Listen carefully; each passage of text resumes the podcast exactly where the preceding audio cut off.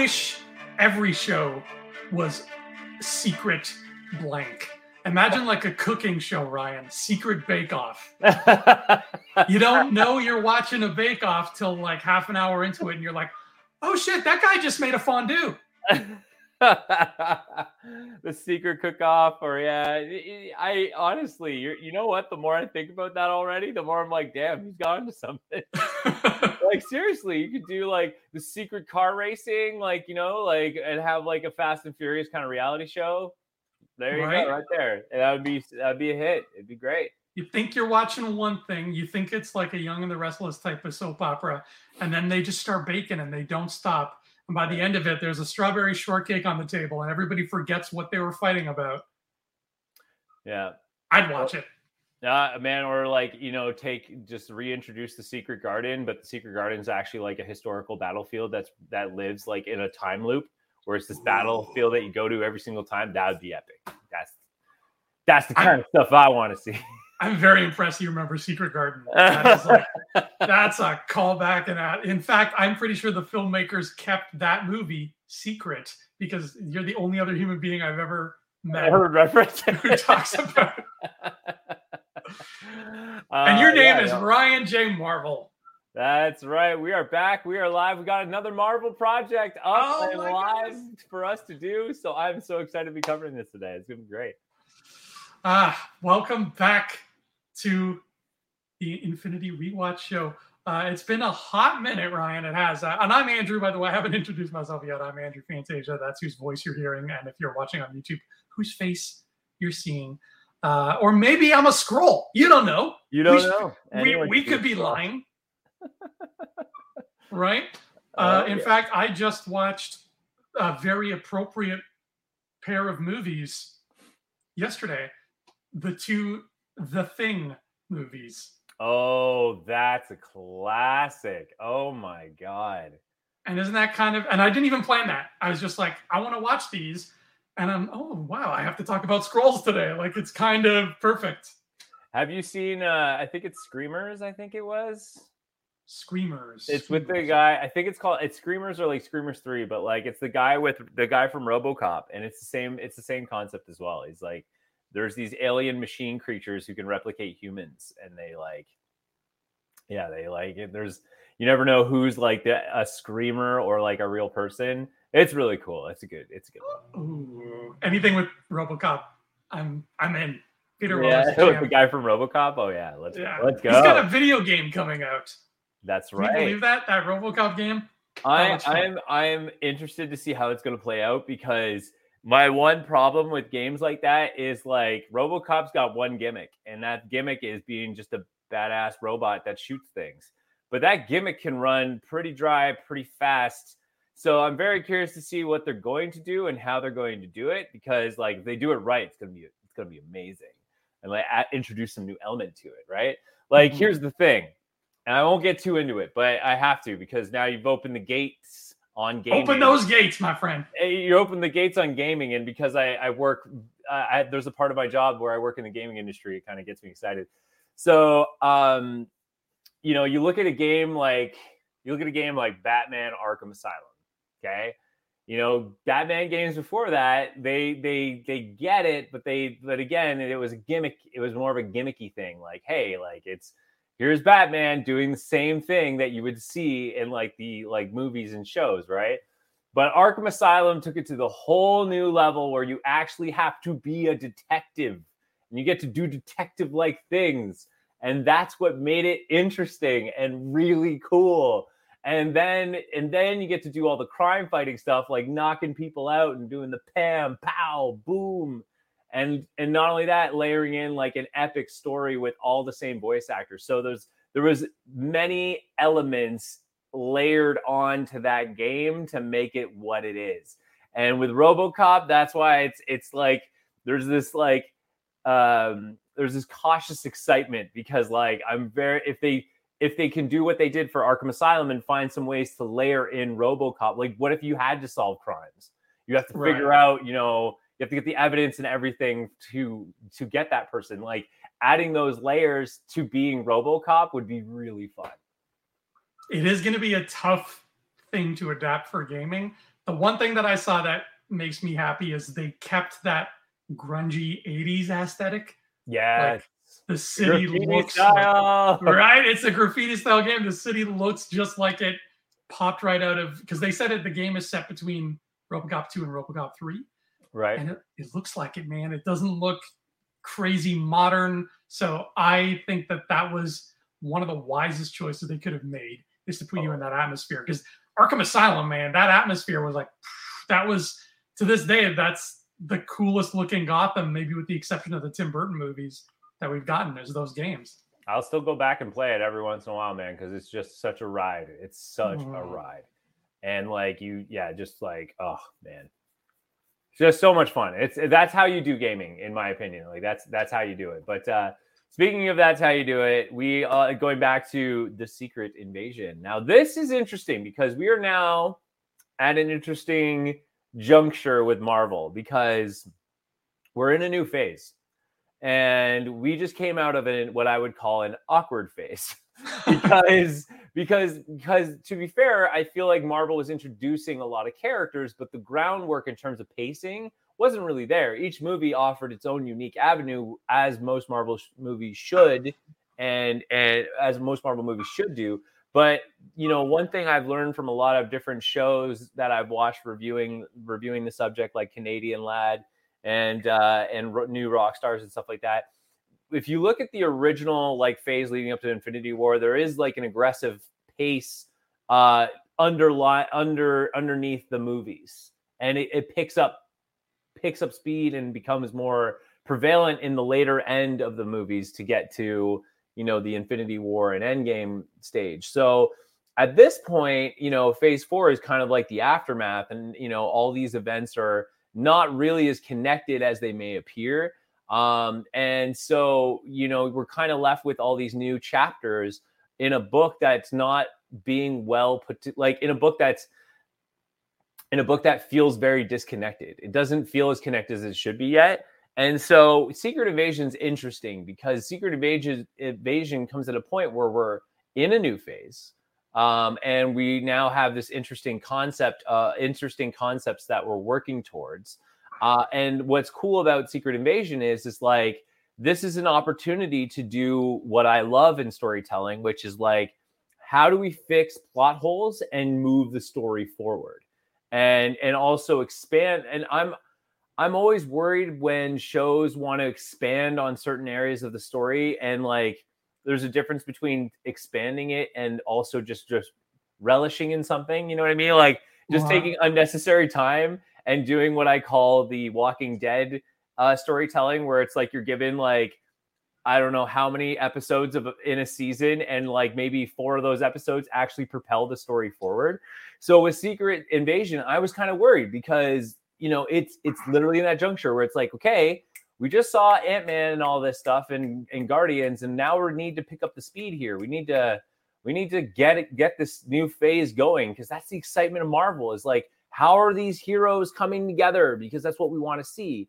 And secret invasion is a perfect example to bring things together because not only are, is everything coming together but it's who do you trust? And that's the whole theme of it. And and doing it through nick fury is such a fun way to do it because this guy's been the ultimate spy in in a secret agency that doesn't exist and here we are here we are in secret invasion so that's that's kind of the stakes going into this show which is really really fascinating to me That's a great way to put it. Is the Marvel stakes of it all, and yeah, Phase Four is it It's awkward awkward. phase. It is an It's awkward phase. It's- Uh, I love it. I love I love it for all its all its awkwardness, and you know it it does have to do a lot of table setting the same way that Phase One did. Ooh, good, good word there, sir. Good Thank word. you. Table setting. It has to. It's got to make sure everything's in the right place for when all the guests come over. The only difference is phase one had the benefit of knowing it was pointing in the direction of an Avengers film. Phase four didn't get to do that. It ended on a normal movie. It ended on a Black Panther and technically on the Guardians Holiday Special, if you really want to. So it it had to do all of that without even getting everybody sitting at the table by the end of the day. So it's really even more of a long game that's being played now. And I'm fine with that. I like that. I loved phase four. I thought there was so much cool stuff in there. Um, and now we come into the fifth phase, and we're already three projects into phase five, which blows my mind. Um, but I wanted to ask you, Ryan, what was your feeling? What was your temperature like when you heard Secret Invasion was going to be a show? So, good question, and I'm, I'm going to try to keep my answers short and and and concise here because, like, I'm I'm in an interesting spot with the MCU right now. Like, I'm, I'm still in love with MCU. Don't get me wrong, but I'm I'm I'm not I I'm not where I, I feel like MCU is not where I want it to be, and it's not just I'm not speaking. I'm trying not to speak from like uh, a, a very um, I'm not trying to speak from like a selfish fan in the sense of like give me more um, trying to be very gluttonous. Like I'm trying to speak from very critic from a very critical eye here is that the whole purpose of the MCU was for heroes to cross pollinate. That was the goal from the very beginning. And with these projects um, that have come out as time progressed, there was cross pollination, like, you know, having Wong in Shang-Chi is a perfect example. But at the same time, that's all we got, right? Same with She Hulk. Got Daredevil and She Hulk, but that's all we got. And uh, Kingpin, Kingpin and Hawkeye is probably the one differentiating example because he becomes the the main villain in the end, right?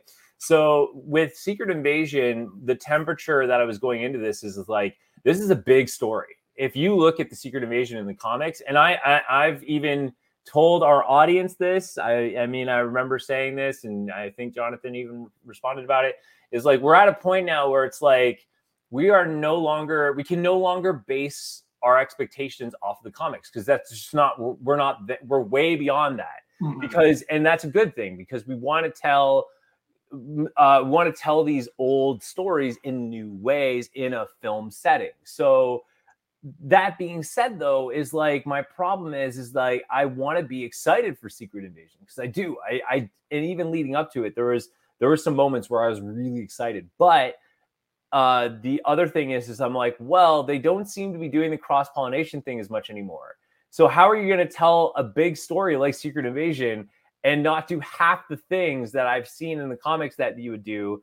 Or even, the, and again, one of my big rules is, is if the cartoon does it better, then you got a problem, right? Because uh, the Secret Invasion in uh, Earth's Mightiest Heroes was really good and they did some really clever things uh, with that with that and like you, you kind of get to see nick fury get really paranoid um, to a point where it's like you start to question if he's going nuts and stuff like that uh, and so this show i was i i was excited um, but i was cautiously optimistic because the lately they're always like well we didn't introduce you know perfect example we didn't put wasp in civil war because you know, she wouldn't have got a lot of time. And so that's not, and her character would have taken away from the momentum of the show. And it's like, would it have though? Because like comic fans want that. Like, you know, it's this is a wrestling match. Like these show these movies can still tell great stories, but it's like a wrestling match. We want to see Stone Cold Steve Austin come out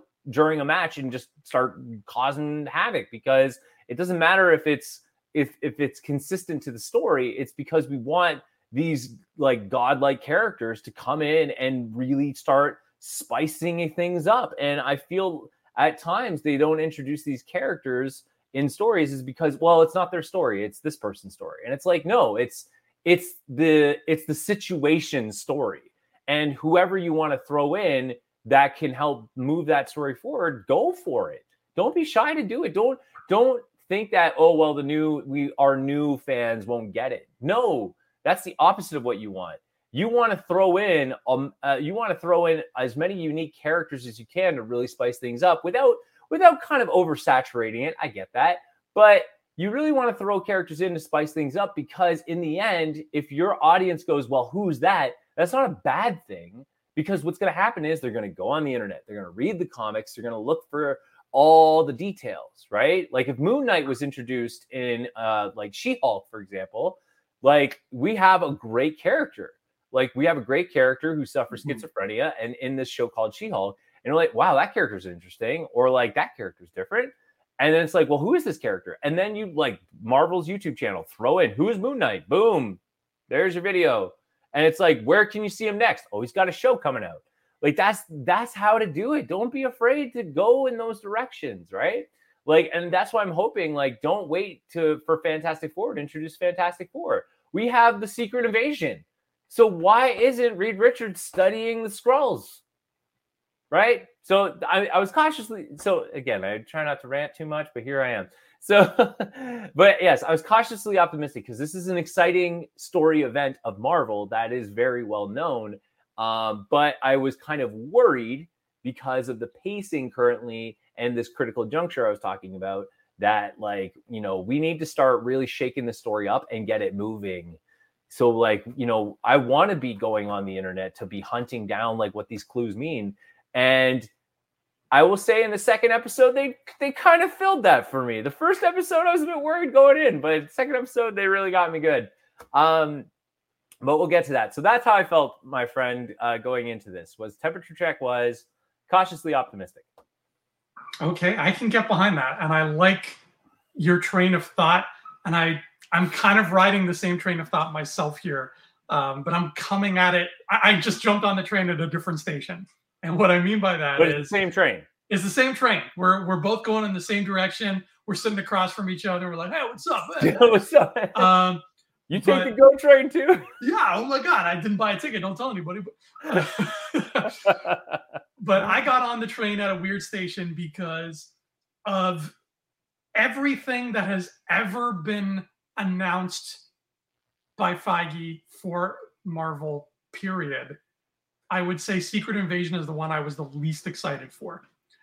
Um, I just don't care about Skrulls. Uh, and I've never been a huge fan of that idea of people are Skrulls. Oh no, we got to figure out who's a Skrull because to me, you know, in something like The Thing, which we were just talking about, I'm cool with that idea in that context of like, here's a feature film where that is happening. But in the case of the Marvel Cinematic Universe, that story doesn't appeal to me because it represents a lot of really dangerous territory. It could really jump into the realm of just undoing years of character development and story development. Yeah. Because if we get to a point where I really hope this doesn't happen, but I've just, you know, you go on Twitter so much and you start getting bombarded with just awfulness. But like, I'm just thinking of the awful, terrible, horrendous choice of like, hey, that wasn't Tony Stark who died, it was a Skrull, and Tony's really around. It's like, no, don't do that. Please don't do that. Uh, or just like going a, a, different route. Like, that's, you know, that's not uh, Happy Hogan. Happy Hogan's been a Skrull all along. He's never been friends with Peter and friends with Pepper and whatever. Like, I don't want to undo great storytelling just for the sake of having a moment where somebody peels off a mask because it's not worth it to me. It's not. I couldn't agree more. Uh, actually, I was thinking about this in the car today because I spend a lot of time in traffic. But um, I was thinking about this car today because I've been thinking about a lot of the movies that have been coming out lately, and every every movie seems to be trying to get on the multiverse train. And I I sat there thinking like please, writers and movie directors and stuff like that, don't use the multiverse to say, hey, you know, there was a bunch of bad stuff here. So we're just to rewrite the history and just start from scratch. Cause like you can take a bad moment and make it amazing. Like you can, you, all it takes is a different perspective to really change the narrative of, uh, of a story that may not work one way. But doesn't mean that be, that doesn't mean you need to erase its entire existence in order to start over again. You don't. What you could do instead is, and, and it's kind of cheesy to say, but like if you've ever seen Wicked, uh, which is the Wizard of Oz musical, uh, and I know uh, probably I can hear I can hear all the Marvel hardcores being like, "Dude, what are you talking about?" But like, hear me out. They all love Wicked. They, Wicked goes yeah. hand in hand with Marvel. They're all they're all in love with it. So here's the thing, though, is that they did something really smart, which is the, one of the most unique, probably this is probably in my experience of this content one of the best ways to like tell a story. And and another example that I've seen, but it came out after Wicked, which was Rogue One, uh, did it as well, which is they take an event and that event may not have answered all your questions, and you're like, so so am I to just accept what I've seen and move forward? No, they tell another story that happens behind the scenes while it's happening at the same time that that is literally cause and effect, right? Like this happens, so this happens. And it's done so well that it helps the it helps you uh going from being derailed to back on the tracks and now picking up steam because you're like, oh man, that's so interesting. Right. Like, so in Wicked, what they did was, you know, the water being thrown on the witch, everyone's just like, well, that's just that's just the movie at that time. That was such a weird way for the witch to die. Just they threw water on her. Like, what is what ha- if she drinks water, does she die? Like, I don't get it, right? But in the in Wicked, the story, the the uh, she plans an escape, and that escape is people thought because her skin was green that oh, if they throw a water on her, she's gonna melt, and she just used that rumor to help create her exit. And it's so it's it in the way they do it. And again, I'm just cutting right to the the facts here, but like when they did it in this in the story you kind of then get the whole picture. And that to me is like, don't do multiverse things where you're going to, you know, fix the story by just re- hitting the reset button. That doesn't work. I don't, I don't believe And it's lazy. It's, it is, it's lazy writing. Whereas like you look at Wicked and especially like Rogue One, oh, the Death Star, the stupid, you know, exhaust port, you know, this whole th- whole debate about on the exhaust port. Mm-hmm. And Rogue One's just like, oh well you know this guy had a daughter and he was an engineer on the death star and he decided to set a, a booby trap inside the exhaust port new perspective that shed that in my opinion made rogue one like probably one of the most epic star wars movies uh and next to the classics because of that like it's just like like you could have easily done like oh you know hyper the hyperdrive got hit and they went back in time and then they figured out how to set up the Death Star in a way to for it to explode. No, they didn't do that. They simply said, "Oh, there's a daughter out there. She gets tied up with the rebels, and her dad's the engineer of the Death Star, and he just he knew it was bad, and he just decided, I'm going to set up a booby trap, give this to the rebels, they'll blow it up." Yes, and it did it in such a good way that now you can't watch A New Hope the same way again because now you're thinking of how much that added to the story. And I yeah. think Marvel, the MCU, has done that before, at least for me, when it made the Black Widow movie. Because after that, every time I watch an Avengers movie with her in it, like a particularly Infinity War, when she comes back from that adventure, I'm like, oh man, she comes. Her, her comes story is right. There's yeah. so much more weight to it now, and all of the little mysterious things about her have suddenly turned into this gorgeous tapestry of just character work. Mm-hmm. So to to take the idea of, like the Happy Hogan example, if this show says Happy is a Skrull, unless on day one when they were writing Iron Man one, unless they sat down and said Happy's going to be a Skrull, mm-hmm. then uh, which they didn't. We know they probably didn't then that means whatever this reveal is going to do, it's going to be reverse engineered and it's going to feel kind of weird and sweaty and just I I don't like that kind of storytelling thing. So that's why the idea of secret invasion just never appealed to me. Even in the Marvel United board game, uh, one of the expansions that is coming for it is Secret Invasion. And that was like at the bottom of my excitement list. I was like, you're wasting there's only so many miniatures we can have, and you're wasting four of them on just Skrulls. Like, really? Yeah. Um, so I went into this show. I don't even know what the right frame of mind was for for my temperature going in, but I was just like, I want to see Marvel. I'm excited for Marvel. I'm not excited for Skrulls. I'm not excited for the idea of Secret Invasion. I'm excited for Marvel. Period. Yeah. And that encompassed Nick Fury, that encompassed getting to see Emilia Clarke in any way, shape, or form, because it's Emilia Clarke, and just getting to play in this world again. And that's why I believe we're going in the same direction here, buddy. Because when you say this thing about Reed Richards and this being the perfect spot to put him in, I 100% agree because that's a great thing to use this show for. Tell your story, whatever your secret invasion story is, and I hope it's great and fun and, and you know it's got something profound to say and whatever.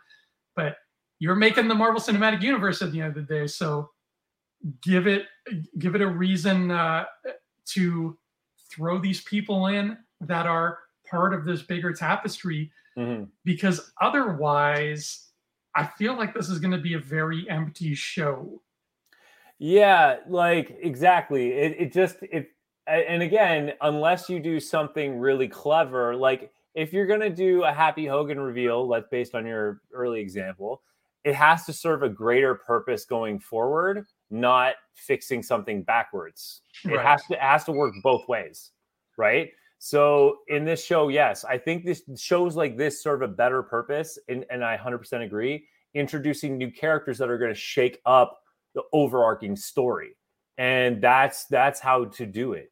Um, or even like Doctor Doom, for example. Like Doctor Doom comes in and and he gives them a, a Skrull detector, you know what I mean? Like, mm-hmm. but at the same time, it backfires on them just as much as it helps them, right? Something like that. So you now introduce to a new villain, a new character who's going to change the narrative a little bit.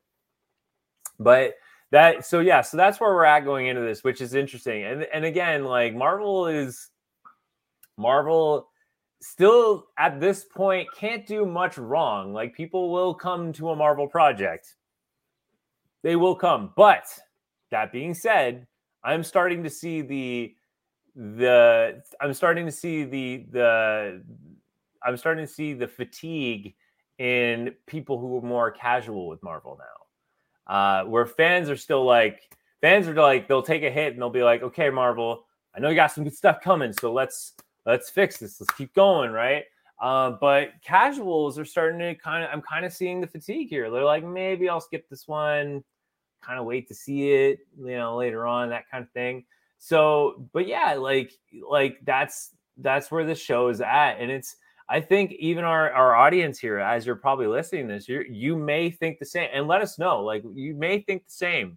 Uh, whether you let us know on the the Rebel Scum YouTube channel or on, on Twitter, we I do keep an eye on Twitter. I have seen the posts, um, but yeah, uh, I like to me, I think I think it's interesting to see where Marvel's at right now, and I think I think they need to start doing some bold introductions and ideas to really get people back in the game, get some back some get back some skin in the game, get the debates going again. Because one small clue can take it so far, and it it it, it could be a name reference, it could be a an image, it could be a, a dossier file, whatever. Uh, which they used to do in the the older stuff a lot more in front of you, let those debates go. Like you don't even have to answer the question, but you can at least start the conversation. It'd be nice if you answer the question, but yeah. Yeah, that's I mean, there's a lot they could do to spread some kind of seeds. Yeah, that dossier thing, that's very phase one. That really takes me back. Um did they how many episodes is Secret Invasion supposed to be? Is it six or eight?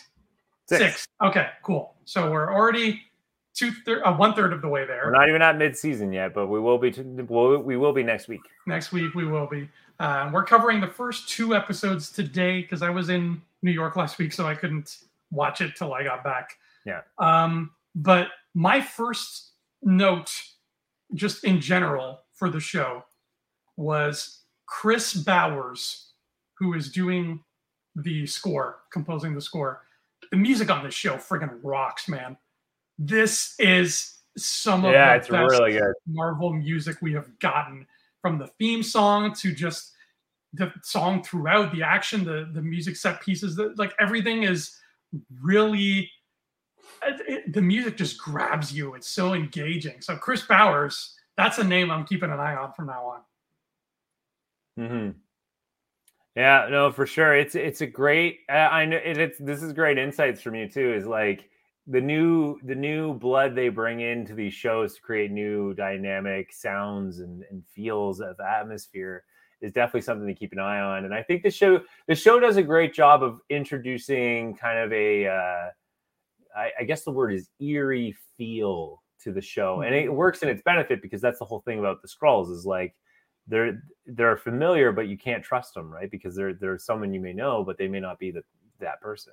So they may be a Skrull. So uh, yeah, no, definitely the tone. Obviously, the intro with the AI gener- generated uh, experience is a little uh, a little um, scandalous, I would say, because a lot of people are not happy about that for Marvel. Uh, but to be fair, Marvel is Marvel is just coming out of overproducing too much stuff, and they they were hiring a lot of different studios left, right, and center to do a lot of VX, VFX stuff and everything. So uh, I think the show is coming at a time now where they're slowing down a little bit, but still they're coming out of that stuff. So when AI comes out, of course, any new business is want to gonna gonna want to try it, and what better way to do it than to do it on a, a streaming series, uh, you know, as opposed to a movie. So if and do you think well, it's do you think it's by design that AI is known to produce not 100% great facsimiles of human beings that unsettle people and that's exactly what the show is about? Uh well i th- there's two ways i look at this. One i look at this as just a business experiment of being like hey let's try using ai and, for an intro and see what happens you know that kind of thing with the uh because if it go if it went if it went well then it's like how did marvel do it? And how do they use ai to do it? But that's clearly not what happened because ai's AI is not in a good social space right now. Mm-hmm. Um, but uh, but on the other side of the coin, from an artistic point of view, and again, it's all about it's all about shifting the perspective, right? The way I see it is, it's like, uh, did a human do it or did a Skrull do it? Because like that's that's the feeling that you get is like, wow, did someone do this? And and that makes you think, well, who did it? And so I think that's the kind of how it's supposed to be served now I could now either I'm either I'm like uh either I'm smarter than I look in the sense of like that's a really good response and Marvel could easily say yeah that's exactly what we did. But at the same time who knows what they were trying to do with that intro. But I I, I liked it. But you're right the music was really really cool. Um, and they really set a cool tone for Marvel. And what I like what I like that this show did right out of the gate is it sets a different tone than what we've seen before. And that's exactly what we need to be doing. Like it it may still have that Marvel polish where the colors and stuff kind of look similar to other movies, but the flow and feel completely different. And even the polish is subdued, especially in episode one. Like a lot of things are just steeped in shadows.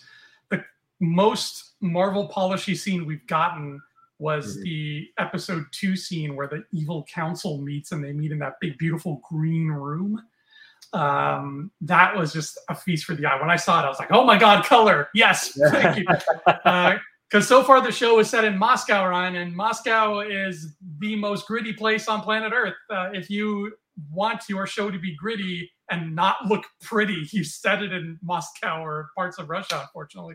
Mm-hmm. So, like they they really got down to the basics, and it looks Spartan. It looks bare everybody's in a bare room with just a table and a chair. Um, and I mean, I guess that's kind of the medium kind of suiting what it's giving us uh, and feeding off that because we understand that these shows are a smaller budget than the films. And I don't think any of the Marvel shows have looked as low budget as Secret Invasion looks. And I'm not necessarily saying that as a negative. It just is what it is. It, Samuel L. Jackson is probably the most expensive uh, like property for Marvel in that room because he's just a really well-known actor that people like, so he costs money. Everything else in that room is like there's a gray wall and a chair. Secret Invasion. Secret Invasion. It all takes place in one scene. uh, yeah, no, I agree. It's it's uh, it's definitely there's some interesting moments, but again, it's it's it doesn't feel. I mean, it it looks low budget, but it doesn't feel that way because it, it fits the narrative of what they're doing.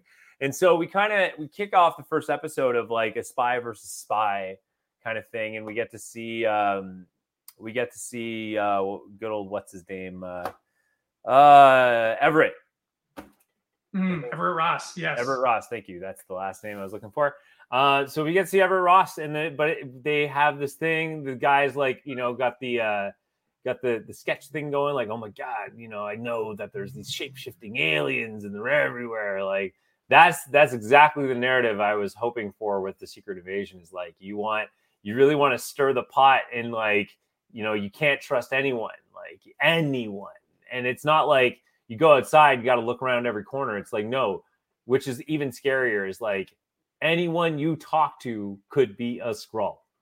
Um, and so, but the other interesting thing I got to say about this show too is that that you know this goes back to fixing storylines and narratives. And I got to say, the Skrulls narrative wasn't quite strong for me in Captain Marvel. I mean, that movie had a lot of potential, but definitely the Skrulls did not do as well as I hoped them to. Um, they kind of got Disney, what what people would define as Disneyfied, uh, in the sense of like, like they they were nerfed. Like essentially, they're just these refugees, and like you know they're they're quirky, and and you know like they're just trying to find a home. Like you know that's as simple as that.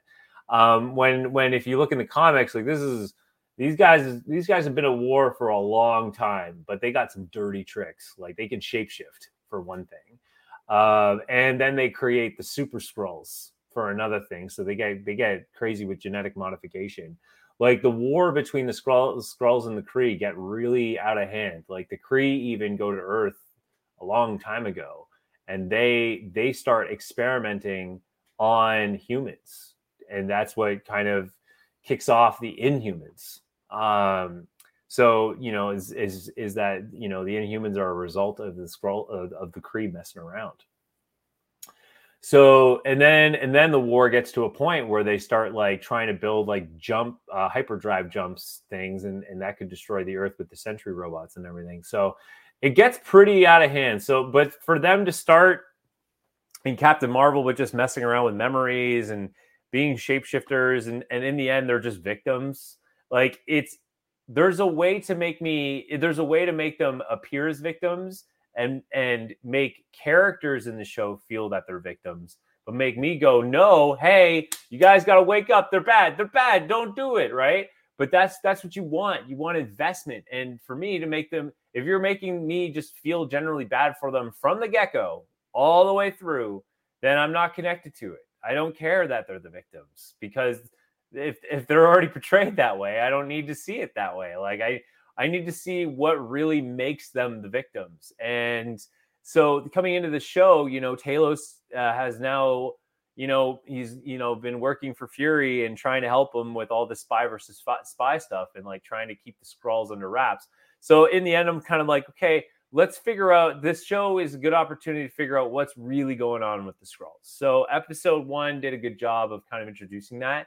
And what I'm going to say too is that what's really awesome about the show is most of the Skrulls we've been introduced to pretty much are characters from the comics. And a lot of some of them are really key and interesting characters that are that are not currently seen that way. But if you play it out, if it plays out certain ways, they will then then this will be one of the first big shows where the comic having knowledge of the comic books is going to come in handy because certain events certain characters may play exactly into the events that cause the secret invasion to go the way it does so on that note tell us about gravik Gravik. Oh boy. Okay, Gravik. First of uh, all, the guy who plays him sounds exact. If you close your eyes and just listen to him talk, he sounds just like Clive Owen. Yeah, so Gravik is kind of interesting because Gravik is um he's kind of like a how do I say this? He's kind of like a princess Veranke type of character. Like he's the uh he's kind of like a he is a general. He, he does he does become a general. So which is interesting because that gets into episode two a little bit there. And Gravik is uh is again he knows that he can bring the Skrulls uh, Earth as their home. So that kind of already plays into where the comics is kind of gonna gonna gonna play into. You know what I mean? Like uh, Gravik Gravik is the guy, one of the instruments that help drive the Skrulls into believing that Earth is like the prophecy of their home, and like and that uh, in that you know that's the, it's their right that they get it because they're the superior uh, species. So that's that's where Gravik comes into play with the whole Skrull thing. Cool. Okay. Mm-hmm. And But there's one there's one that's really interesting that I'm interested in looking for called called I think it's Pagon or or Pagon.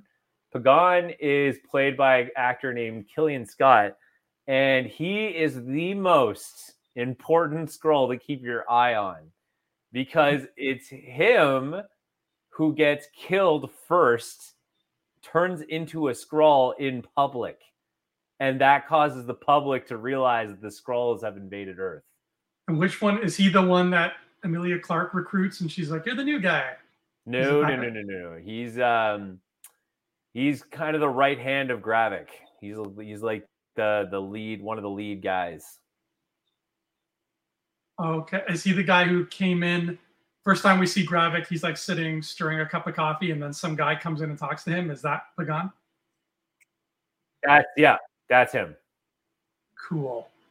Okay. So his name is his name is either uh, Pagon or Pagon, and um, yeah, he was posing in in the comics. He was posing as Elektra, and he gets killed, and then he becomes the Skrull, and then everyone's like, "Holy crap, Skrulls are real!" And then that causes everyone to lose their mind. Yeah, and Yeah. uh, and then there's um, another Skrull.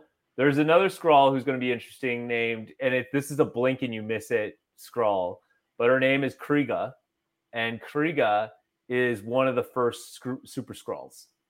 Mm. So, and then, and that also speaks to a narrative that's coming.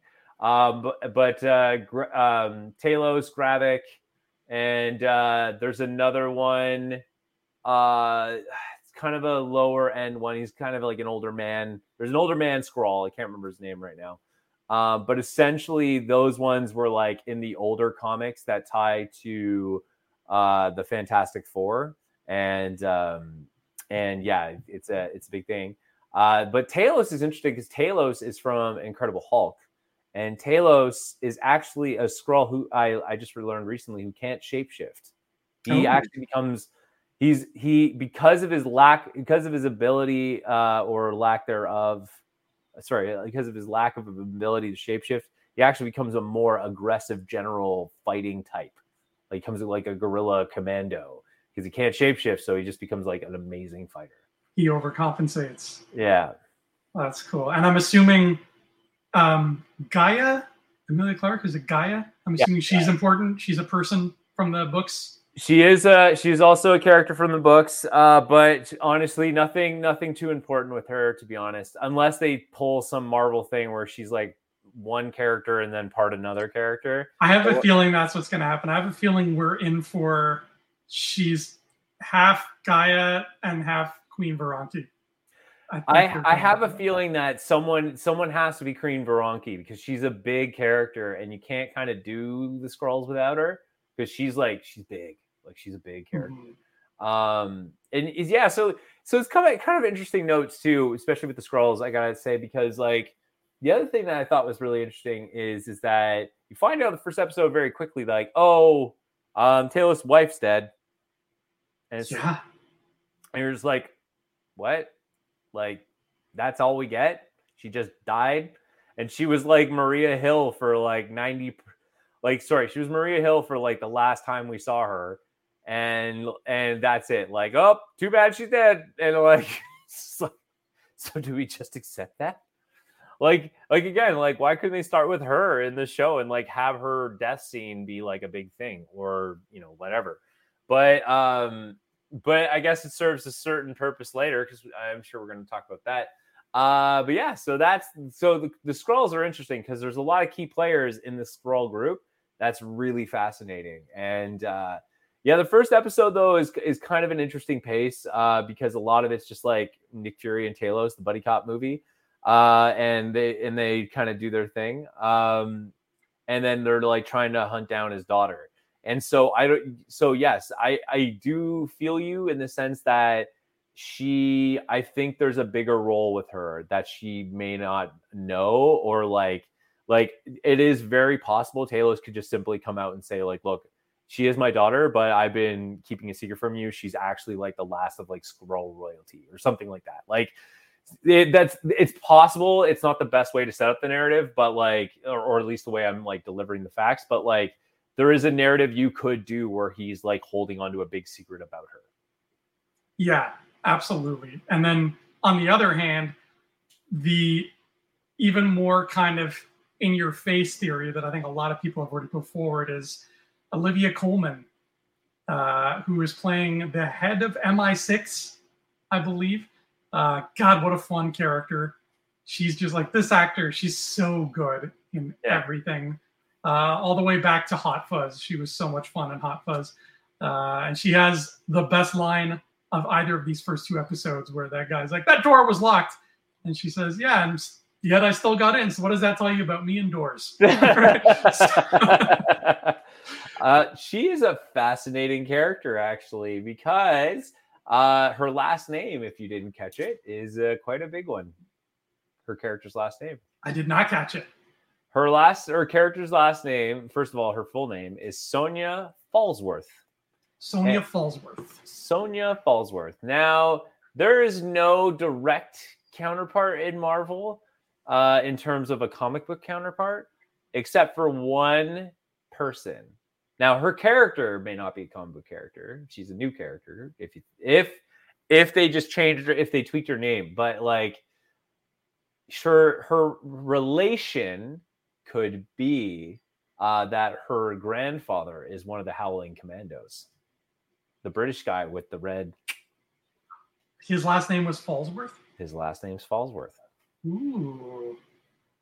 Okay, so that could the guy's be the guy that's like, I beg your pardon. Yeah, yeah, he was very British.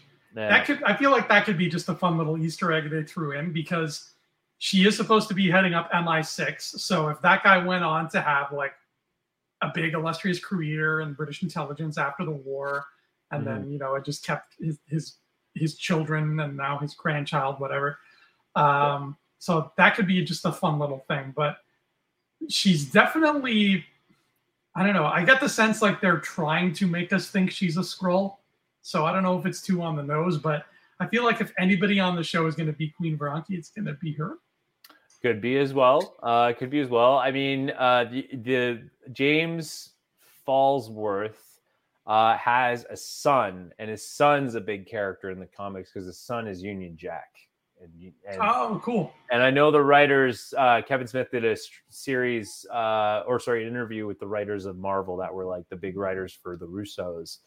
And they were saying that there's a writer on the team that's always wanted to introduce Union Jack, and they just can't figure out how to do it. And they may they may have done it. I don't know. They may have do they may be able to do it in the show, but I I don't know at this point yet. I I doubt it. But uh, but at the same time, it's just an interesting. Her last name does play an interesting. Um, uh, you know, interesting thing to it. Well, again, this is the perfect place. If you're going to introduce Union Jack, here's your springboard. This is where to do it, right? Yeah. Nobody was clamoring at the gates of Kevin Feige's house saying, please give us Frogman. yeah. But at the same time, what better place to throw him into the mix and make him a part of the MCU than She Hulk, right? So Union Jack fits with this do it. Put him in there. If he lands, you can throw him in more stuff. If he doesn't land in whatever, and you just he's just there for this show, fine.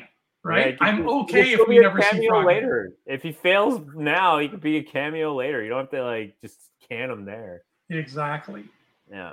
So, so. we might be in for and like like you said, we don't want to sound like the whiny fans are like, us cameos, because that's that's not what we're about. We want good storytelling first, absolutely. But this is a shared universe at the end of the day. Don't wait until you know the movie comes out in 2026 to introduce us to the Fantastic Four. Give us a reason to be excited for them. Mm-hmm. Um, and that goes for all these other characters, right? If you announce five months from now you're getting a Union Jack show. Everybody's gonna be like, what the hell's that? So who the hell's that? Right? Yeah. That's why we got Echo and Hawkeye, because otherwise I would have been like, what's an Echo? Why should I care? Yeah. Uh, so th- th- this is the place to do it. Give us the those big, I, I say cameos, but that's kind of the wrong phrase for it. But give us those character introductions and that mix of Marvel stuff, because that's what we like to see, baby. That's it. No, that's exactly it. We like to, we love to see that. And and the and the thing is too, yeah. So like throwing these characters, but I, again, is a great a great character call out here. Is like, are are we going to see her call out her like grandfather potentially, and like you know who's a Howling Commando? You know, Spider-Man did the same thing. The principal's uh, the principal was the grandson of one of the Howling Commandos as well. So it's like, let's see more of that. Yeah, let's go.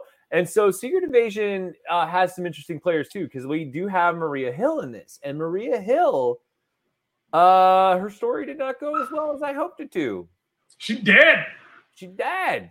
Uh, spoilers, by the way, but like, yeah. they just killed her, and like, and like to be fair, she really didn't have much of a story. Like, I don't know if it's just like Kevin Feige was just like, well, we, I think we used her the way we wanted to use her, and and then Agent Shield's like, oh, we could do some cool stuff with her, and then Kevin Feige's like, well, Agent Shield's not really MCU, and just like just close that chapter right there, and then that's it. End of Maria Hill. And it's a shame too because Maria Hill is a un- supposed to be adding unique perspectives to Nick Fury. Like she's supposed to be like the the character who kind of always kind of makes him go like makes him consider alternatives, right? Like yeah. the, like it her in Avengers 1 was a perfect example. She was constantly questioning everything he did. And that was never a bad thing. It was just like she's supposed to be his like second eye or second pair of eyes, I guess. But like, uh, but yeah, it was just like kind of like okay, you know, like I guess that's it for her. Yeah, I, Avengers one was, I think that was like peak Maria Hill. Yeah, and was that the first time we ever saw her? We did. Yes, did it was. Wow. Okay, so that was her first appearance. Wow, and we've had sporadic Maria Hill thrown in. We got her in Ultron. Where else did we get her? Because Spider Man was a lie. That was a Skrull. We got her in Winter Soldier. And Winter Soldier. Thank you. Yeah. So she's had like a good three, four appearances under her belt. Um, and it, it wasn't devastatingly sad to see her die, but it was like a big punch to the gut because she's yeah. been around since phase one. Uh, and, you know, we all, she's just this constant person that's always there in the same way that I'm sure Fury sees her as just like this constant friend who's always there for her. She's just always been there for us as fans. Like, hey, man, when stuff gets crazy, it's okay. Your old pal Maria's here, and I'm gonna, you know, be your your human counterpart on this journey of gods and creatures and whatever. Yeah. So uh, it's it's a big uh, it's a big loss for the heroes to to have to not have a character like Maria Hill anymore. But I mm-hmm. want to see the impact of her death have as much story impact as Coulson's death. Yeah, yeah, exactly. And and and it's interesting too because Gravik, we kind of learn more about Gravik in the next episode. And if you're going to demonstrate a villain's power, yes, you take out some you take out a, a key anchor in the hero in the hero's character right so you take out a supporting character or something like that yeah. but it just to me it felt too easy for that villain to take out maria. Now is it one of those fake death things? Live model decoys? I don't know right? Like is there a trick up their sleeve? Is maria really gone? And if so, then that could be an interesting narrative when she comes back and how convoluted, you know, her comeback is, you know, kind of exactly like Kingsman talks about. Is like, I'm gonna tell you my evil plan, and then you're gonna come up with an equally ridiculous way to like counter it. And it's like, so is Maria Hill really dead? Is the question. And I don't know, but if she is, it, it kind of it's kind of abrupt, you know, and it's it's just there. And it doesn't really I felt like it didn't really demonstrate how intense Gravik is. Like all I've seen is this guy just makes state bold statements in public areas and he doesn't care about public safety, which, you know, any kind of, you know, any kind of villain can demonstrate. But what I need to know, and and I, I guess we haven't seen it quite yet, is like, why is this guy such an intense threat? And in the second episode, we kind of get into why the Skrulls are a threat and but we haven't quite got to why Gravik is the is the scariest one of them all. And I think I think we're starting to scratch that surface, but that's just my point is like the first episode is good, but it doesn't it doesn't have a finesse to it. It's just it's just like it just feels like the motions of things. And I but I'm I'm still following the rhythm, but I'm not truly feeling the dance. You know what I mean? Like I'm not feeling mm-hmm. what the key players are really doing here. Um, and it's not till the second episode kicks off in the train that becomes like the big one for me. Like that's the train scene is by far the that turned this show up for me to 11. Like, okay, now we're into something. And it kind of fixed the Skrulls for me. And going back to the perspective here. Now, I apologize if I'm moving a little quick here, but like I wanted to get to the second episode because to me, I'll do it. Yeah, yeah. The second episode to me, by far, is like this is why we're here. This is why we're watching this show. And the train scene is the perfect example. He had and and this is something I do like in writing Fantasia that I think that you could kind of add a little perspective on is there's a rhythm to the way the character talks that makes you remember why the character is the way they are. Um, and Nick Fury, one of my favorite scenes is when he talks to Cap in the elevator and he talked about how his grandfather used to run elevators right. and how life was for him. And then on the train, he uses he uses the same storytelling to connect with Talos. And and he's like, and he talks about taking the train and, and you know and, and the racism he dealt with back then. Uh, but what opens up the story on Secret Invasion is he goes, We played a game you know, tell me something I don't know.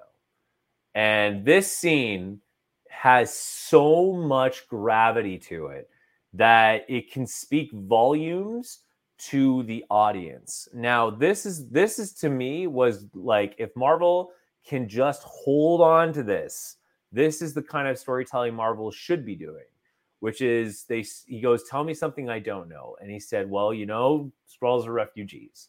He's like, "That's not the game." The game is tell me something I don't know. And then he's like, okay, well, you know, we are in a war with the Kree and they just overwhelmed us. And now there's, you know, a million out of us out there in the out there in the universe. And and then and then uh, you know, Nick Fury keeps playing the game. And it kind of is interesting because this is where I talk about how it speaks to different audiences because the the Skrulls did not lose against the Kree in terms of their planet. Their planet was eaten by Galactus, and then they mm-hmm. left because they had a prophecy that a planet eater would come, and that they would get a new planet to call their own, and that planet was Earth. Thus, the secret invasion. And they do kind of make you. I think they do a great job, and I don't know if it's just the fan of me looking for this but I personally think they did a great job making you go, was it this was it the Kree that got him off the planet, or was it Galactus? Interesting. And wow. then and then what fixes the whole Skrulls Skrulls as like a faction within the MCU was when he goes, Well, there's millions of us and we're all here. That was like, yes, that's the Skrulls I know because the Skrulls I know, they're sneaky buggers and they don't play fair. And uh, and the fact that Talos just dropped this huge bomb on on Fury, I loved it. And then Fury, who thinks he's in control, just realizes that he is not, and that is brilliant. This was a beautiful scene, man. I couldn't agree more. This was great, and it was it, it felt like because it's such a reactionary scene to Maria's death, it's the winding down emotionally from Maria's death. It's Nick Fury letting it all out after Maria's death. Um, it really makes me feel, just from the two episodes we've seen, that this has the pacing of a movie, not a streaming show. Um, streaming shows, you really feel a different vibe you really feel like they're chopping it up at a particular spot because they want you to come back next week. Um, and we have seen the patterns in them, right? Where it's like the first episode is great and the second one's a little bit slow because it's a streaming thing. But this did not feel like that. This felt like I'm. It, it literally feels like I put on a, a Blu-ray of a movie and I just paused it and came back to it after a week, and then I pause it again and now I have to come back to it in another week. Uh, it's and I'm really curious when we see the whole picture if it would have worked as a movie because I think if you make this with the same low budget that they are making it right now and put it in theaters as a mid-budget film, they could have really capitalized on it in a way that I don't think they can on Disney Plus. Yeah. That's the, streaming is a tricky situation right now, and it's really an unsustainable way for the industry to make money. But uh, it's too early to call. But right now, it really feels like this is a movie that we just keep pausing. Uh, and that train scene was brilliant. I loved hearing about Fury and his mom. The way he described the food that his mom packed sounded amazing. I love whenever characters talk about food. I'm just like, oh, that sounds good. I want some of that. Um, great and, character, great character development. It's yes, so good. I love seeing the softer side of Fury. This show is really up front and center with the softer side of Fury. I love his bromance with Talos. Um, you know, we watched Fury for so many movies and shows. We've watched Fury interact with people like Coulson and Tony Stark and Captain America. And we really get the sense that he's always in and out of their lives. But this is the first time we've seen just Fury having a true, honest to goodness friendship. And it's just so pure and so real. Uh, and there's nothing like we feel like if there was no invasion happening, if nothing bad was going on, if the world was totally fine, these guys would still be bros and they'd be hanging out all the time. Right. So it's it's a really cool new type of relationship that's kind of rare in the MCU. It is kind of rare in the MCU, and but again, yes, I agree with you. The streaming world's a bit difficult, but that's I think it's because it's tackling an audience that's non-committal people like people you know some people don't have times to go to the movies anymore and spend you know two and a half to three hours in one spot right?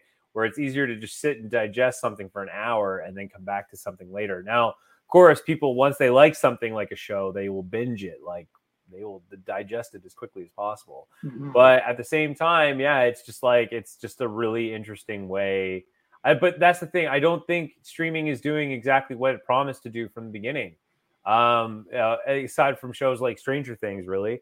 Uh, but like you know, shows like shows like uh, you know uh, all these Marvel MCU shows, they're not living up to the the potential they could have. I think WandaVision was one of the closest, yes, uh, personally, uh, and so was Loki. But in the end, like these shows should be building the universe uh, just as quickly as the movies are. In fact, the whole point is is like you should you should be watching these shows and then going to the movies. And and but yes, the movies still play a role in the sense of like we want to make sure that the audience isn't left confused, but there should be some element of like or or, or a recap of some kind that helps connect both audiences as I used to joke in past streams, the people in the back of the theater, it should connect both audiences and and really just say, okay, if you haven't seen it, you probably should go back and watch it because this is what you need to know. And if you have seen it and you do know this, now here's the next piece of the puzzle. So that you that the people who are experienced have seen both sides of the content can keep moving forward, where the people who haven't seen it have to go back and do some homework because there's stuff you missed, right? Like. Maria Hill dying, that's something you missed. And and if if if there's some again, I don't know what purpose this is going to serve aside from like really, you know, demonstrating the villain's power and and of course, you know, leaving a, a hard blow in, in Nick Fury. But in the end is like, okay, so now this is something you missed if you haven't been watching the show and you should watch it. I, the, honestly, you should there should always be that, right? Like that's that was the beauty of TV shows back then is like some big cliffhanger happened uh and like you know you have to wait like next week for the next you know entry in the series that week is a grueling week because you're constantly waiting for like what's gonna what does this mean? And if and uh the best part is is like let's say you haven't been invested in the show and they do something big and then your friend tells you oh, have you been watching? It's like no i haven't. Well you, you won't believe what happened. Uh-huh. and then you jump back in and then the show goes last time on whatever and they tell you they give you the event of what happened but they don't tell you they don't explain to you how it happened. And it's and you're just like what happened? Oh my god this person this something happened to this person? Then you watch and then now you have to backtrack and then catch up. So it's it's there's i think there's there i think streaming services are still missing that level of intensity that that suspense because it's it's you know streaming shows still have that kind of snack fulfillment is like i'm gonna have this snack before i go to dinner but now i'm coming to the dinner full and it's like well now i'm watching this now i'm having this dinner that i'm not really hungry for you know Yeah. I mean? And that's kind of what's happening with all the streaming stuff. Is they're kind of giving you kind of giving you the stuff, but it's not really fulfilling you. It's just it's just buying you time for the next project or like, you know, that's it, right? So so yeah, so but but again, this the second episode kind of is on the right track of storytelling because we get into the train scene and then th- that picks up and and now we know and Fury knows like shoot that's bad. Like I got way more than I bargained for. A million Skrulls a million. That's a lot.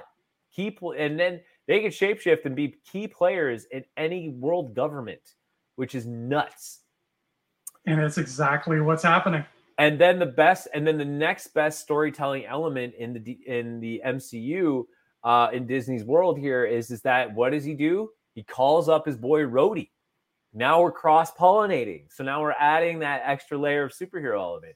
Rhodey is a perfect character that you can sprinkle in and drive the story forward, which is he works for the US government and he's a big role in the US government and he goes to him and he's like, "Look, this is bad.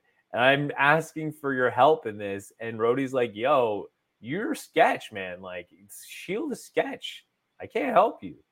And then, and then, you know, Fury tries to connect with them on a personal level. Like, look, you know how bad things are. We need to. This is the time where we need to stick together and trust each other. And he's like, "I can't. I can't trust you."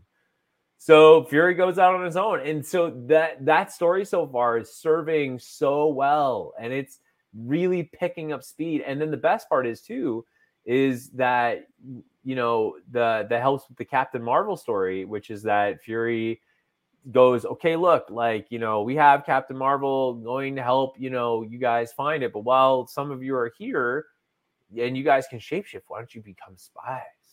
You know, and you can help us save the world and it's it's a great uncle sam moment of like just like i you know you know i want you to help me you know and mm-hmm. i will stay committed on my promise if you help me on you know if you stay committed on yours and help me.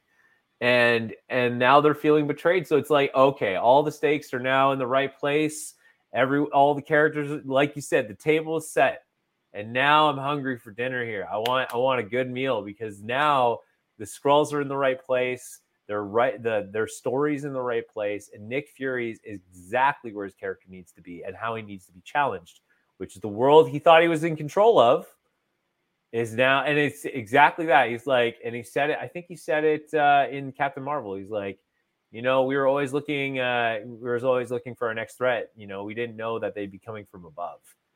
And then the perfect part is is that when avengers happens he was technically prepared you know, based on the story of Captain Marvel, he is technically prepared because he knew that it would be coming from space, and he has the helicarrier and the whole nine yards, and and uh, yeah, and then the Avengers, and you know, the Avengers could be a good way to prevent you know threats that are way beyond their ability to handle. So.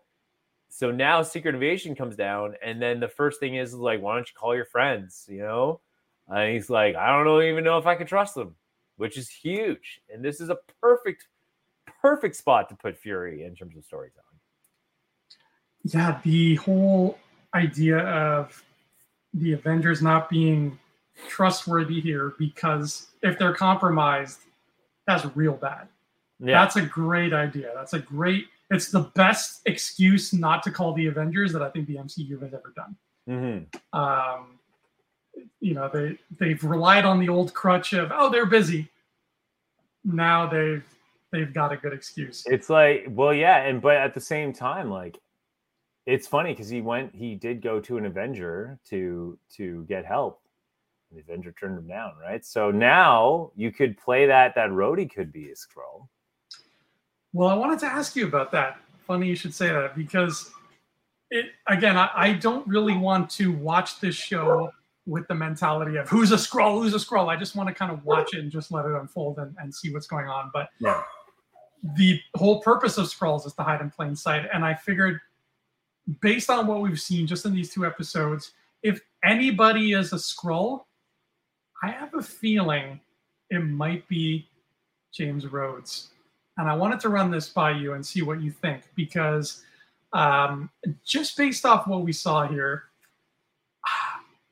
it felt to me, and maybe I'm missing something in the canon of Nick Fury and his relationship with the other characters, but felt to me like he was way too hard on Fury. Um, and I I don't see a reason why when I look back at the past Marvel stories. Like Fury was around, he was helping, then he gets snapped away, he's gone. I get it, he's absent.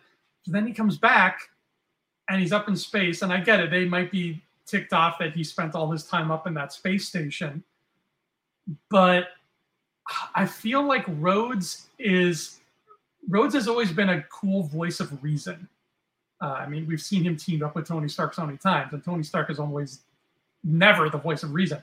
So Rhodes has always been the one to say, let's not let our emotions get the best of us. Let's keep a cool head and figure this out as intelligently as possible. Let's make the right choice here. That's always been Rhodes. So for us to now jump to this point where he's in this restaurant and he's like, man, I don't trust you. I'm so upset at you. I hate you. Go away. I'm not going to help you. In fact, you're fired. It's like, dude, what did I do to you? Like, we were friends. Like, what happened? I get that. I don't know. Isabella's doing a cameo here. She's, She's a a Skrull. She's, She's a a Skrull. I can tell. Hi. hey, hey, hey. We're talking about aliens and who's possibly an alien. Oh, Yeah, might be talking an alien. Oh God. Yeah. Ooh, one of my clients, his last name is Kirk, and I really want to call him Captain Kirk really bad, but I can't. But I'm like, I'm gonna, I'm gonna find the time and I'm gonna do it. Gonna Just happen. call him Captain and just like meet him halfway. Yeah, Yeah. just be like, hey,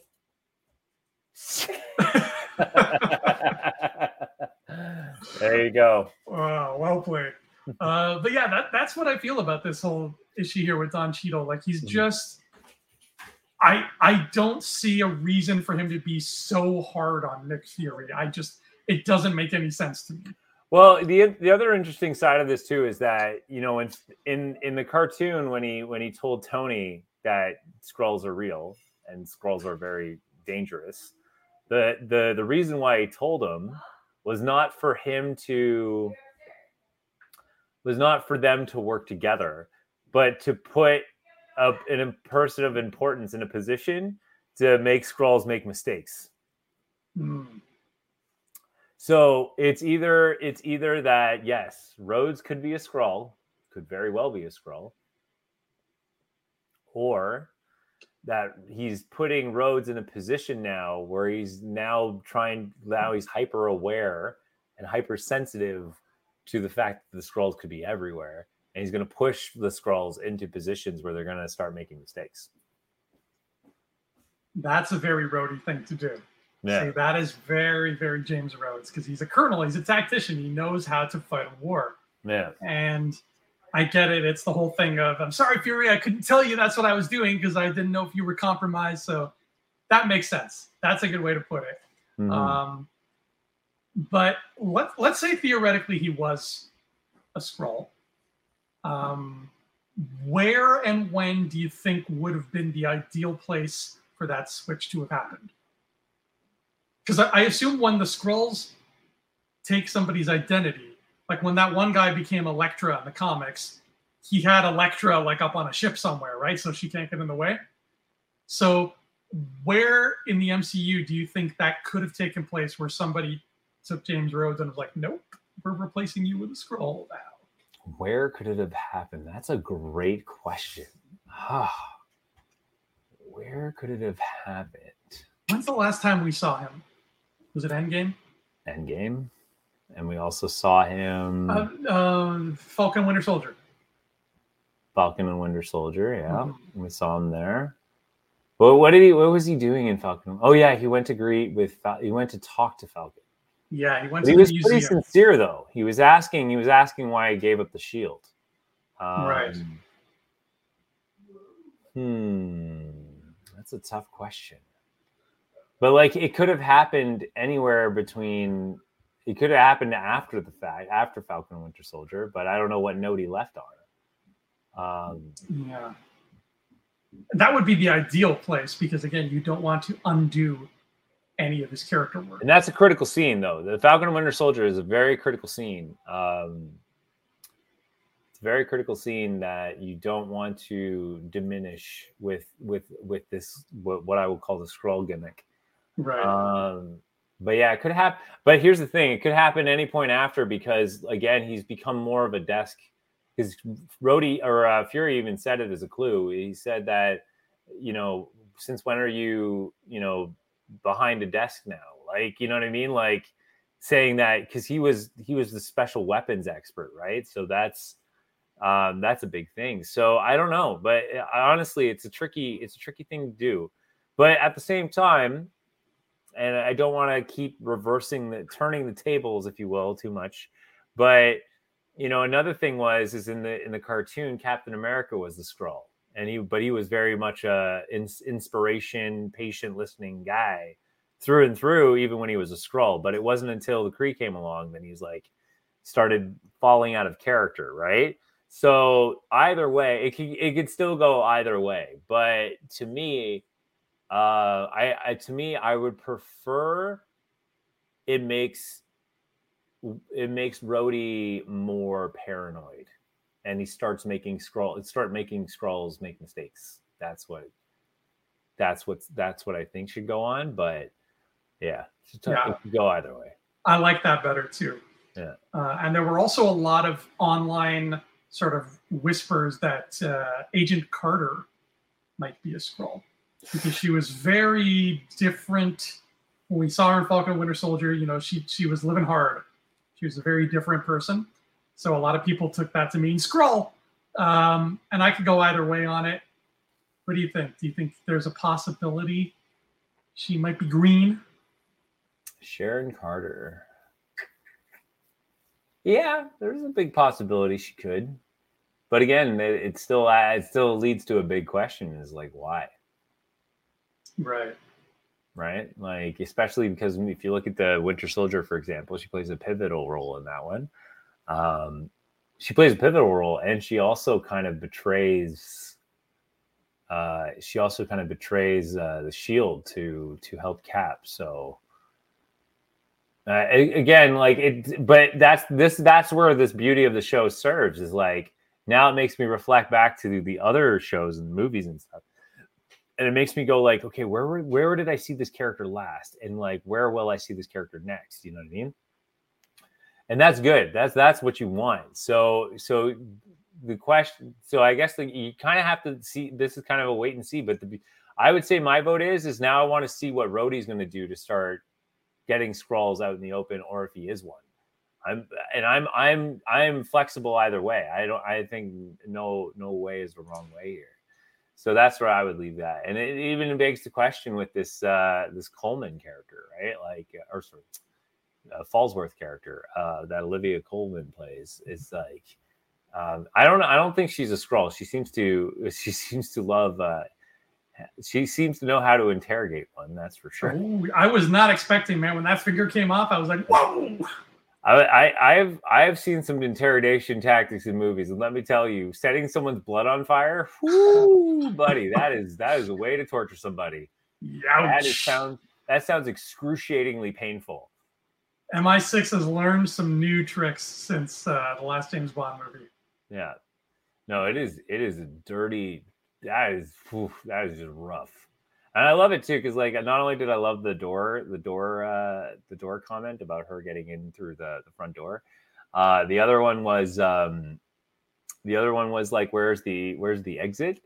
Knowing that she'd have to make a hasty exit. Uh-huh. Oh man, but but again, what I liked about it too was like subverting expectations because I'm like, okay, so she's obviously going to do some type of torture method or like pretend to be intimidating with the scissors. Nope, yep, she just cut cut the Skrull's finger right off. Just, I was like, okay, wow, we are not playing around in the show. We are we are going straight to facts here.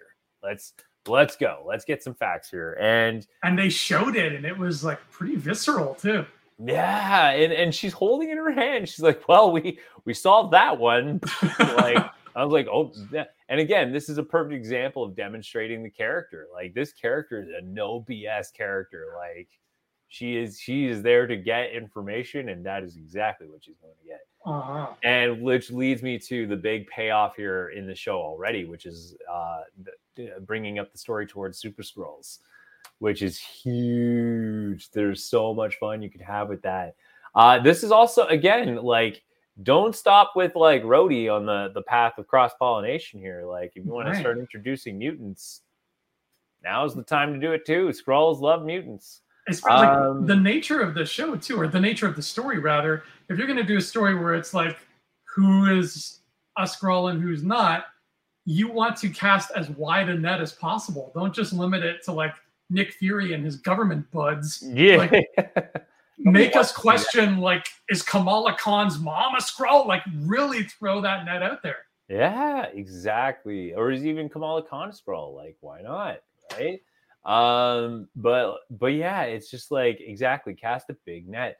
But the super Skrull payoff was huge. I think that was a big step forward because everyone's everyone's looking for uh the next big MCU nugget, if you will, and that was a big one. Uh, especially when um when Gaia uh went to the computer and they showed the samples for the super Skrull thing. And they said so I think what they've said is that they haven't found a Skrull with the right DNA yet to start the the power shifting. Um, which will be and, and if that pays off, like if they get into some super Skrull stuff, then like episode five and six are just gonna be like the Empire Strikes Back of like Skrulls. And I am all for it. Like I want them throwing their powers around like nobody's business. Cause because then another good reason why you need a superhuman level uh, response team to to deal with them right there's no way nick fury's going to be able to do it in time or deal with them so how who's he going to get and it as great as it would be to be war machine like bring in she-hulk right she's got some Right. she works with the government She's So- green. She'll she'll green. fit in kind of. Yeah, exactly. So, uh, or Shang-Chi, like bring him in. Like that would be fun to do, right? Like, like because like he's clearly teaming up with the Avengers and stuff. So, um, so yeah, so the the DNA sample sequencer showed uh three samples. One was uh Groot, was a sample of Groot. Uh, two was a sample of a frost uh, frost giant beast uh, which is interesting because there was a frost giant beast that landed in Earth. By the way, Yeah. if you watched, uh, I think it's if you watched the first one, um, or even the second. Sorry, it was the second one. Dark World was when the monster gets lost in uh, in Earth, and the third one was in Extremis, uh, which is Extremis. Yes, uh, Iron Man three. so that's, uh, oh, sorry, they had four. Sorry, because they also had Cull Obsidian. So Oh, yes, that's um, right. Yeah. yeah so uh so that was a big one so which is interesting so the only concern i have with that is because the famous the famous super Skrull i can't remember his name but is the one who has all the powers of fantastic four in one Mhm. um, and my concern is is that if you take the if you do the math here you have uh earth uh you have earth water fire uh, you have earth, water, fire, and technically air if you think about it. Because Cull Obsidian is kind of more of a earthy character with, uh, and then uh, Groot is like clearly uh, Mr. Fantastic and kind of the the stretchy arm, watery thing. Uh, Ooh. Frost, uh, Frost could be you know kind of a playoff, but you know what I mean. Like it looks like they're substituting what would be the the primary ingredients to make the char- the Fantastic Four character into the Skrull guy. Right. So that's kind of sad to see because it's again, it's that MCU narrative now just taking over in terms of like you could have done Fantastic Four here, but now it looks like you're doing, uh, you know, just whatever. That's a good observation, man. I never even thought of that and been using that as their scooper Skrull thing. I was a little busy being distracted by the fact that the computer guy I was using was like 47 years old. the Skrulls, uh, they got a lot of power, but uh, I think they're still running an old Tandy. Uh, they haven't bought a computer in a while. Um, Yeah. Those four ingredients, I wonder. I wonder if they're going to play it that way. And I can totally see them, especially with the Groot thing, using because Groot visually, you can do a lot of things with him Mhm. on a super Skrull. Um, Yeah. and Extremis was was right up there with it. So I think you might be onto something here, buddy. This sounds like it makes sense, and I hope i- if they go that route, fine with a super Skrull. But I hope uh, they still, I hope there's still an episode of the show where they're like, "Hey, Doctor Richards, get that sample in here so we can check this Skrull out." And that's all they need to do. Like they Right. don't like you can even show them for like a split second if you want to, but like a name drop, like that was the thing. Like I, I loved in Winter Soldier when they name dropped Stephen Strange, right? Like they just name dropped him. Yes. You don't need to do that much. Like you, you really, really don't. Same with WandaVision. Oh, I have a friend who's like a ma- amazing engineer or physicist or whatever, and it's like, and it's just some Joe Blow, and you're like, but but then you get excited again because they're like, oh, you know, here's Jimmy Woo, and you're like, and he's like, he's in it, he's then he's in it for a while, and you're just like, yay, and then yeah, and then something else happens, and then it's like, okay, that's it, you know what I mean? So. Yeah. But yeah, it just feels to me. I think that's the big payoff here. Is like we will get the Super Skrull, but he's made instead of being made up of Fantastic Four, he's made up of you know Cull Obsidian, Extremis Person, Groot, and you know Frost Beast. Right. And that might even, knowing how Marvel has operated in the past, that might even be like that Super Skrull is like the final boss of this show in a way. Um, and he's just a Super Skrull, or she it could be, it could be Gaia who ends up doing it to herself.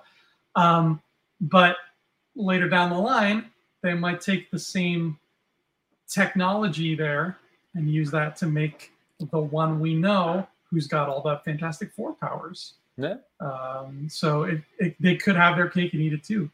Um, and speaking of having cake and eating it too, I think that's the perfect segue to the end of episode two, because who turns out to have a normal civilian life at the end of the day, but Mr. Fury's got a Mrs. Fury.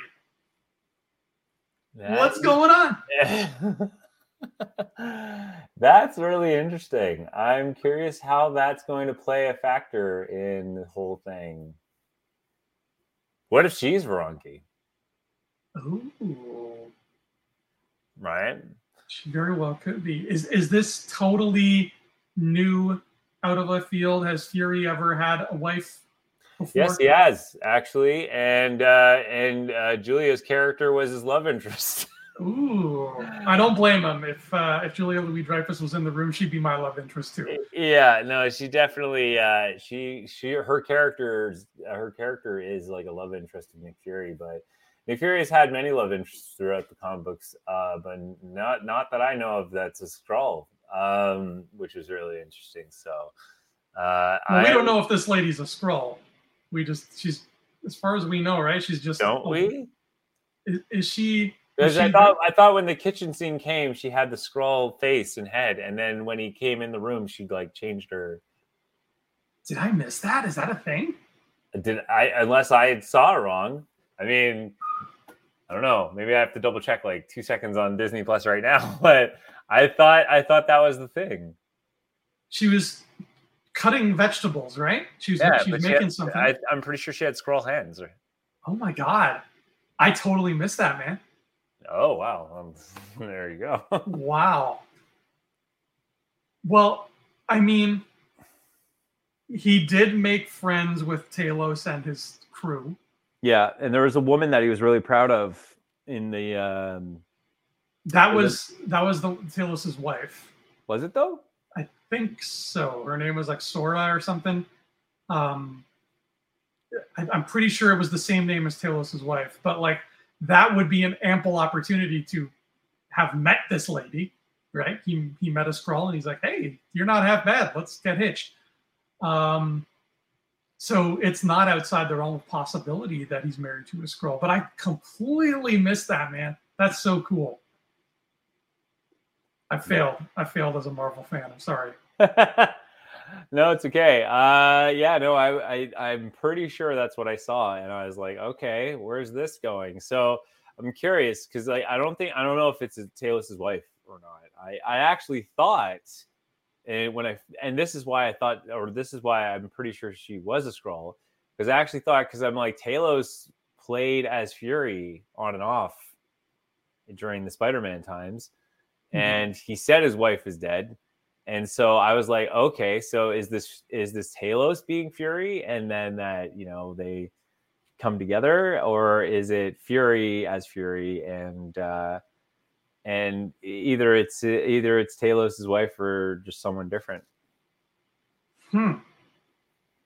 But it begs it begs the question is like, like, like what? Where's this story going? Is is is what I want to know. Yeah. Um, that, I'm, I'm glad there's only six episodes here. This is a, a good uh, short show that uh, I'm, you know, I'm glad it's not dragging on or anything like that. I say we hold off on coming up with a tombstone for Maria Hill until the show is finished, because I feel like you're right. This, this is too sneaky. Is, everybody here's a little, little sneak, so I'm not gonna. What do your eyes see?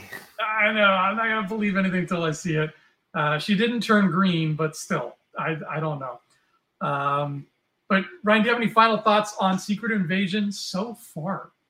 Uh, honestly, episode, like I said, I think I'll leave I'll leave our audience with like uh, with the one big thing that I said throughout the whole thing, which is uh, which is episode two really really got me like teeth sunk in here because now I'm like Skrulls are where they need to be. Fury's where he needs to be in terms of his story and his growth. And now we have new characters, uh, and and Gravik's shaping up now to be a good villain. But again, he's not quite there yet. But but we're cooking. We're cooking right now, and I'm curious to see what uh, what's going to come out of it. Yeah, I feel you, man. Gravik is he's getting there right now. He's still in that weird Tony Montana phase where his whole thing is just I'm cocky and he just sits like this. People yeah. can't see if they're just listening to the podcast, but I'm trying to sit like cocky Tony Montana with his arms around two women. Um, so we'll see how Gravik evolves as we go on. This show is still, in my opinion, the least interesting thing that is on the Marvel docket, at least for now. Next week, they could totally throw me for a loop and it might become the most interesting thing, and I would welcome that wholeheartedly. Um, but I like I I'm still intrigued by what's happening here, and I just I want it to matter. In and I want it to in Phase Four, and even Phase Five with Quantumania, Marvel has really played the long game with its breadcrumbs, and I love that, and I don't want to complain about it. But I right. do want to start seeing some short game breadcrumbs. Like I want what happens here to matter in the Marvels. Like I yes. really want it to matter as fast as it can because we we've had our waiting time. The water's starting to boil now. Yeah, let's get hot. Right? That's it. That's exactly my point. Is like, is this a building block or is it just is it uh, is a is it just another showpiece for something completely different? And I want it to be a building block. Is like, yeah. let's go, let's go, let's see where this takes us. It'll all tie into Ahsoka Oh, there you go. Ahsoka's a Skrull. Yeah, you heard it here first. Skrull. I heard it. I did it. Ryan, where can the people find you when you're not a Skrull? Uh, I've been kind of hopping from social media channel to social media channel lately. Uh, you can find me on Rebel Scum Podcast. uh, but actually, right now, you can find me on youtube.com forward slash expert zone. That's where I'm publishing uh, YouTube videos every week, uh, usually around Thursday. And you can find me here on Rebel Scum Podcast and on our sister channel, Digital Charcuterie. You can also find me on Twitter and Instagram at Andrew Fantasia, but mostly you can find me still at home playing Tears of the Kingdom because my God, that game is pretty much flawless. And I don't want to brag, but uh, I killed my first King Gleeok the other day. So I'm not sure what that means exactly, but it sounds uh, like sounds like an epic uh, achievement for sure. And it, uh, it was something. It was it makes quite a me want it makes me want to play it, but I, I don't know if it's a commitment I can make right now. Do it. I promise. I won't be disappointed. I mean, I think the biggest Nintendo news I received lately is the uh, the remake of Super Mario RPG. That's That's right. That's right. And we're getting uh, Mario Wonder. later Yes, we are. Oh. Um, but yeah, that's that's it for now. Next time we do an episode of this, though, I wanted to just quickly ask you your thoughts before we leave here. By the time you see us next, we will have gotten Indiana Jones and the Dial of Destiny. It's coming out. How are you feeling about this film right now? We're getting an Indiana Jones five. Where's your head at? I'm actually rewatching the Indiana Jones series because that's that's what these things do. And yes, we're at a time where nothing's really sacred anymore, but uh, but Indiana Jones is an interesting interesting journey because uh, I will I will leave with the short short thing is Indiana Jones sort of has this thing where once the first story is amazing, second story is okay, third story is good, fourth story is okay, so or well has some mistakes. So so if if the pattern stays true, then this is going to be a really good one. Um, but there there are moments of Indiana Jones that just really stick with you, and I'm hoping that this movie does does just that. I hope it sticks with you, and it and it leaves you with with a good it leaves you with a good memory of Indiana Jones, and it, I hope it I hope it ends. I hope it hangs his hat in the best possible way. Uh, so I'm, I'm really fingers crossed. I'm really hoping it's a great story. Uh, and I, I am excited. Uh, the one thing that excites me when you do something like Indiana Jones, especially if you're revitalizing a franchise like that, is they didn't just go short on a movie poster and just you know you know just take his picture and throw it on a movie poster. No, they they painted it just like they used to, and and stuff like that make me go, okay, this is going to be a really good send off because the, as far as I know, and as far as the the press has been around this, as far as I know, this is uh, Harrison's last ride as Indy, and uh, yeah, I just want it to leave me with a really good memory of why I love the Indiana Jones movies, and if it does that, then I will be a happy camper. I think you're gonna get your wish, man. And those posters, I think that this franchise is five for five with its posters. Like all of its posters are 10 out of 10. Oh, They are beautiful movie posters. If I had the wall space, I would just get all of them and just line them up. Um, I'm really excited to see him find the dial of destiny, whatever the hell that's supposed to be. Uh, and I think we're going to get a very different Indiana Jones movie, but a very satisfying one. Yep, I, I I couldn't agree more, buddy. I I wanted to see it this weekend um, with my parents, but unfortunately, my parents are traveling, so we cannot see it this weekend. But hopefully, I'll see it uh, the following weekend or something. All right, I'm gonna go see it on Tuesday, so I'll let you know what I think. You let me know what you think, I and will- uh, I will let you know. You'll be the first to know, I'm sure. yes, uh, we'll we'll just text each other da da da da, and we'll know what we mean. exactly. All right, sir. It has been a blast here on Infinity Rewatch with you again. It feels like forever since we've done this. Uh, Marvel's been slowing down. Well, that's okay. That's okay. But uh, we got another week ahead of us till episode three. Until then, everybody, including Skrulls, we love you. Please have a marvelous day.